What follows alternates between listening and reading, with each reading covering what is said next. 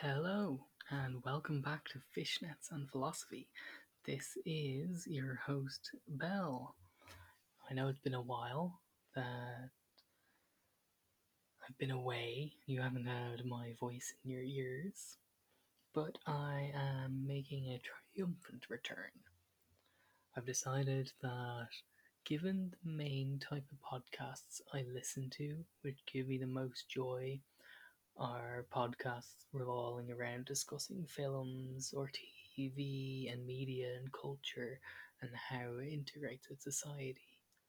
That I want to dip into that. So that's what I'm going to do going forward. It's still going to be fishnets and philosophy. I'm still going to talk about all the fun, wonderful stuff I've discussed in the past, like sexuality, gender, society.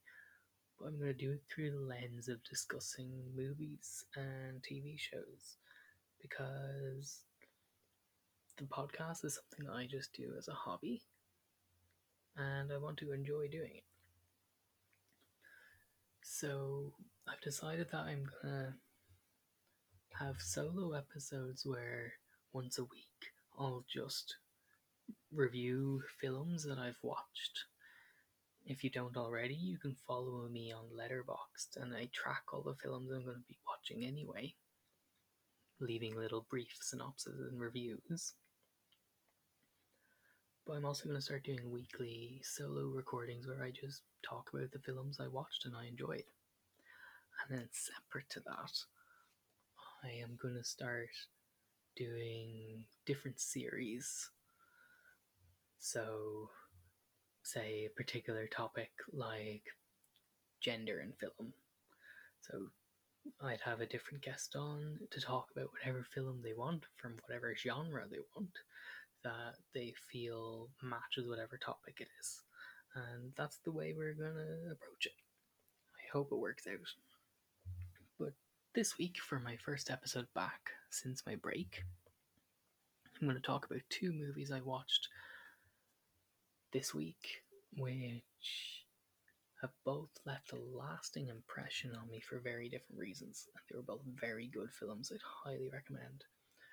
First film I'm going to discuss is a film from 2018 19, depending on release schedule and where you were, but it's called The Farm. It was one that debuted at Fright Fest, which is always a good indication of the type of films you'll get because the Fright Fest Festival always has great films. But The Farm it's a film with a really small cast, very small cast of main spoken roles. And the main character is Nora, who's played by the actress named Nora Yessayan. And she has a partner, Alec, who's actually also played by an actor of the same name, Alec Gaylord. And the two of them are a young couple out on a kind of cross country trip and they need to stop off in a diner for food and kind of similar in I guess Texas Chainsaw style or really any of the exploitation films there or folk horror in general really there is that kind of like ominous stranger who corners the main characters and gives them a message of foreboding, warns them that they're not safe and they should leave. And that recurring trope appears in this film. It's done quite well, as the ominous messenger is indeed very creepy and scary. So you can kind of, I guess, understand why him being so scary makes whatever message he's saying kind of fall on deaf ears. So, of course, our main characters ignore this message and continue on. And essentially, they end up getting kidnapped and brought to a farm after they stay in kind of rundown accommodation And we turn out, we learn that this accommodation is actually managed by the head of this farm. So they're kidnapped, and Nora wakes up in a cage, full big body cage, and frightened for her life. And then there's a few different kind of men walking around with animal masks on. So you can't see any features, any emotion.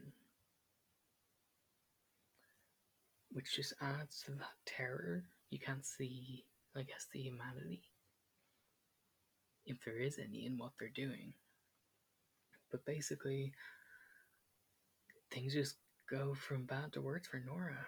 She gets brought into this little kind of barn type setup, strapped into a chair, arms and legs, her legs hoisted in the air, and even without seeing what happens, you kind of have an indication of where things might go first the two men gonna come in and you think, oh no, something's bad's gonna happen here. But then they just gonna make sure that she's secure and they leave. And then a woman in again a mask walks in and has basically a syringe with seminal fluid in it. And yep, you guessed it. She inserts it into Nora and impregnates Nora, and then they leave Nora back in the cage and transport her from there to essentially a stable. And at first, this just seems like very odd, peculiar. Why are they doing this? Then later on in the film, we realize the reason that they're doing this is because of the fact that they literally have a room filled with impregnated women who are lactating hooked up to a milk machine. They are milking these pregnant women. And this scene was really, really visceral. Really stood with me and stuck with me. And I think I'm unsure. I haven't done much kind of research into the director, into Hans Stjernborg, who is the writer and director of the film. Because I kind of like to go in blind for these open discussions. But I wouldn't be surprised if this film, The Farm, is kind of an allegory for the way human society treats animals. Because to get cow's milk, that's literally what happens. These cows, in their thousands, if not millions, probably millions when you think about it, are forcibly impregnated and hooked up to these machines. It's one of those things where people, when it comes to eating meat or just having anim- any animal products, you kind of want to forget that these animals are also mammals which means they go through the same bodily cycles, maybe at different lengths, but the same bodily cycles as humans. So, to get cow's milk, you have to have a pregnant cow. And of course, as this film is about a farm, the people that were captured are also, you know, slaughtered and killed and turned into meat. There is this very kind of like oddly humorous scene where the leader of the farm is on a phone call confirming orders for obviously this type of party. And then he goes into the kitchen to make sure that they have enough lasagna and mince for all the dishes. And I was watching it and I was just wondering so is this farm dedicated to supply actual cannibals or do people not know the source of the meat and the milk? And it doesn't let you know either way. Or at least from my watching of it, I didn't pick up on as explicit. This is what's happening, and I think that adds to the horror because in a way, we as humans, because of the way society has gone into mass production, we're no longer part of that process. We just see it on these shopping shelves. We see the packaged meat, we see the bottled milk, we see all the products already made.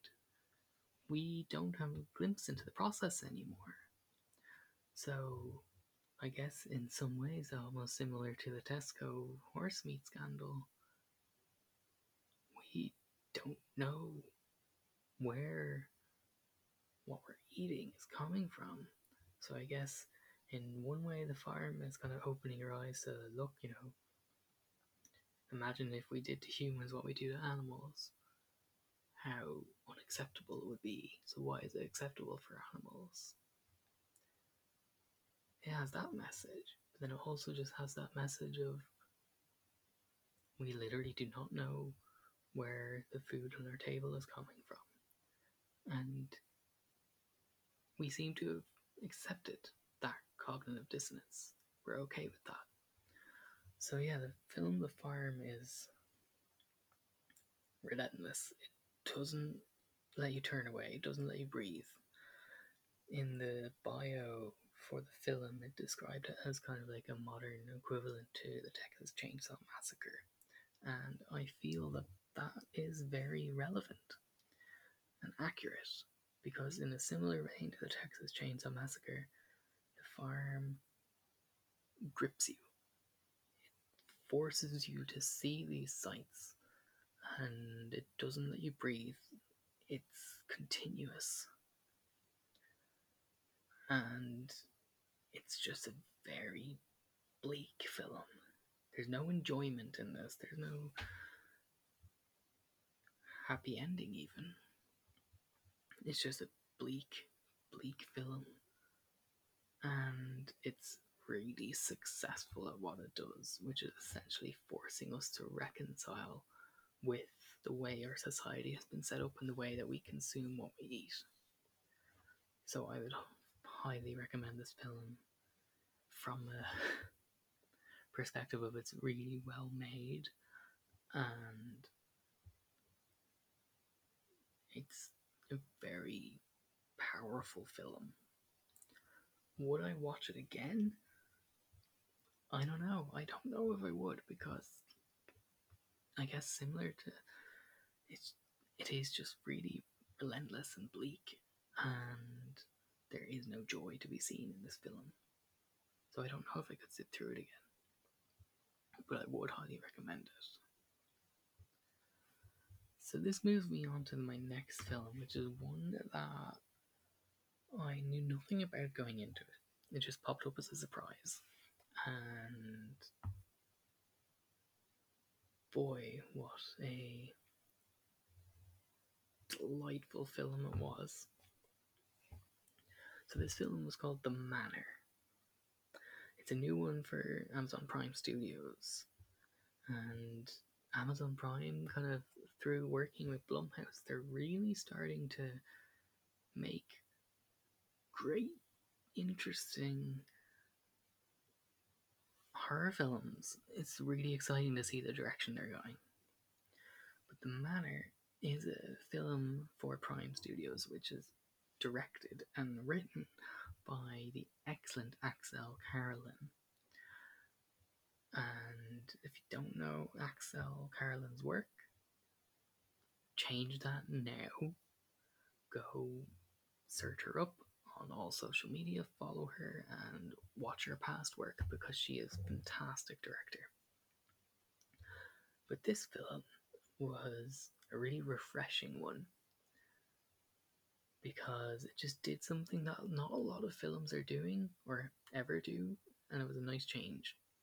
Premise of the film is essentially that Judith, who's played magnificently by Barbara Hershey, is a kind of ballet teacher and she has a stroke and decides that she doesn't want to put her family through the stress of having to care for her. So she decides to enlist herself into a nursing home. And this oh, this film was just brilliant. The one thing is just a film having older women in main big roles that aren't just the granny with no backstory or you know just a background minor character. No, no main roles for older women. And it was just refreshing because so many films in hollywood so much genre films don't give older women a chance to shine. It's like once you reach a certain age and you're a woman your career is done. And that's just unfortunate. But essentially, the premise of this film is Judith goes into this nursing home, and gradually, as the film goes on, she starts to suspect that other members of the nursing home are being killed off by some supernatural entity. And it's both her trying to solve this mystery, but also her trying to grapple with her own sanity as basically the ones responsible for what's happening are making her doubt herself. So multiple things at play here. But it's a beautiful film with terrific performances from Barbara Hershey as Judith, and then the amazing Bruce Davison, one of those like actors who, no matter what he does, he's great in everything. He's such a great character actor. He plays Roland, and then the other um, older women are Jill Larson playing Trish, Fran Bennett playing Ruth. They're kind of this little clique, and they kind of let Judith into their group. And Judith has her own grandson, which is Josh, played by Nicholas Alexander, and he's terrific in this as well. And he loves his grandmother. And it's very interesting because Josh's mother is really distant, doesn't have a good relationship with Judith. And now we realize that one of the main reasons is because jo- Josh's mother, she lost her husband. Josh's dad died. So ever since then, she kind of just, I guess, retreated into work, into herself, and kind of neglected the relationship that she had with her son. And Judith was the one that essentially really looked after Josh and raised him. So they have this really close bond. And the film just has loads of brilliant moments as Judith kind of tries to solve this mystery and what I love about this film is it does something I love about horror. There's a specific, I like to call it almost research horror. As in, part of the film, part of the plot revolves around literally looking up information and researching what's going on and seeing this Google searching or the library checking, all that. It's one of my favorite genres of horror, and the manor leans into that and has moments of that, of lots of research. And it turns out that what's happening seems to be basically witchcraft. And as the film progresses, Judith starts to suspect that Roland, Trish, and Ruth are the ones behind everything. That they're the witches. She doesn't really have much evidence. She doesn't know why, but she has a sneaky suspicion. She tries to escape the nursing home a few times. It isn't successful, and that means that they start sedating her and tying her to her bed. There's one nurse that works in the nursing home that believes Judith and just when Judith is about to be able to get someone on her side that doesn't think she's going crazy. That nurse miraculously calls in sick and isn't working there anymore.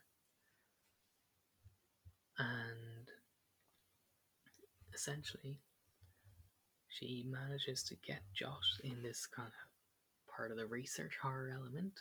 He starts to believe her and he does research for her and kind of discovers and confirms that it is witchcraft that's happening and specifically goes to the diner where she saw a photo and it turns out it's a picture of Roland, Trish, and Ruth, but back in like the 80s and they're the exact same age they are now. So that's definitely one of the signs that something is afoot. And then with enlisting the help of Josh, she realizes kind of essentially what has to happen. And she sneaks into Roland's room and finds a hairbrush of hers that had been stolen, and her hair is on it. And what she does is she actually gets Roland's hair from the bathroom and puts it onto the brush. And then Roland sneaks into the room when they're hiding under the bed, grabs the brush, and leaves. Josh and Judith follow them into the forest and see, as they suspected, they are witches. Roland, Trish, and Ruth gathering around this fire, basically making pledges to the satanic forces with you know the old gods. And they go through the ritual, they realize that Judith and Josh are watching. They they're like, you know, lots of hijinks ensue. They have Judith and Josh on their knees, almost about to be sacrificed. Roland completes the ritual, and then the supernatural monster,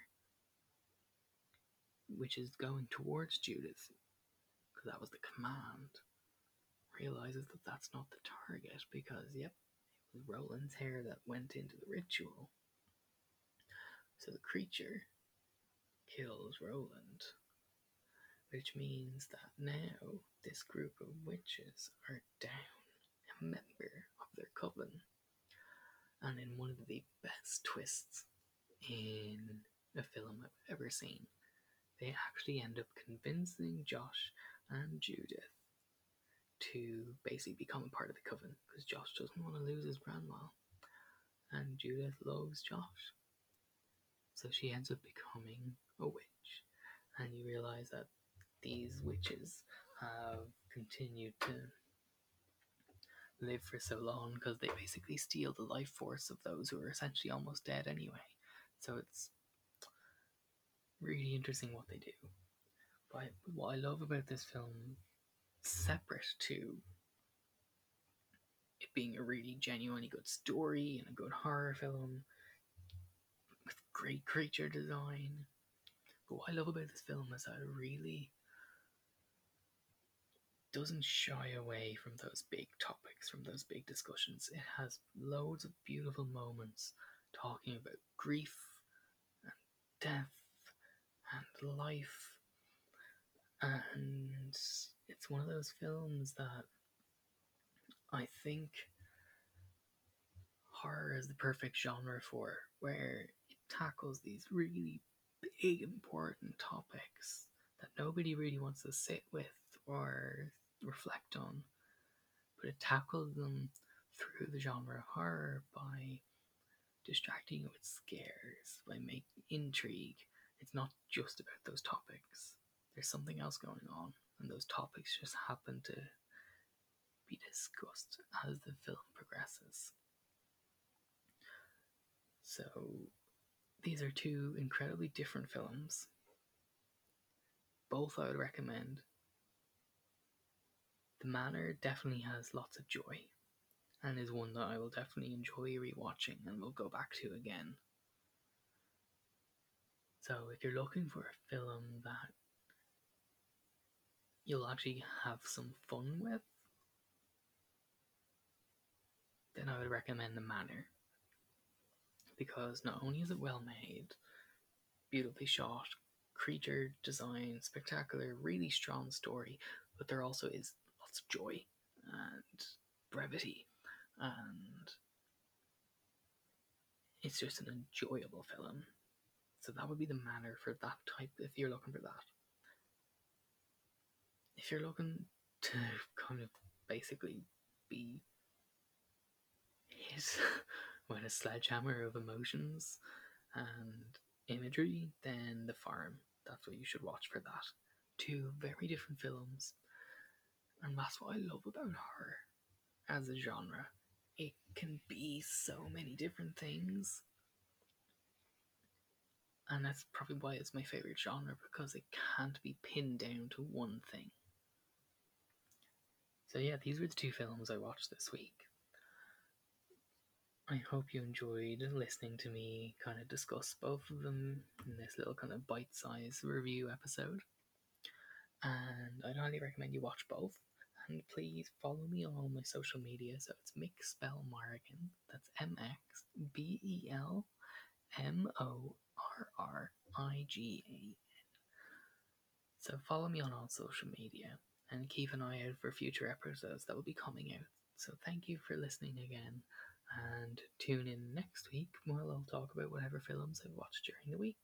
Thank you. Stay lovely.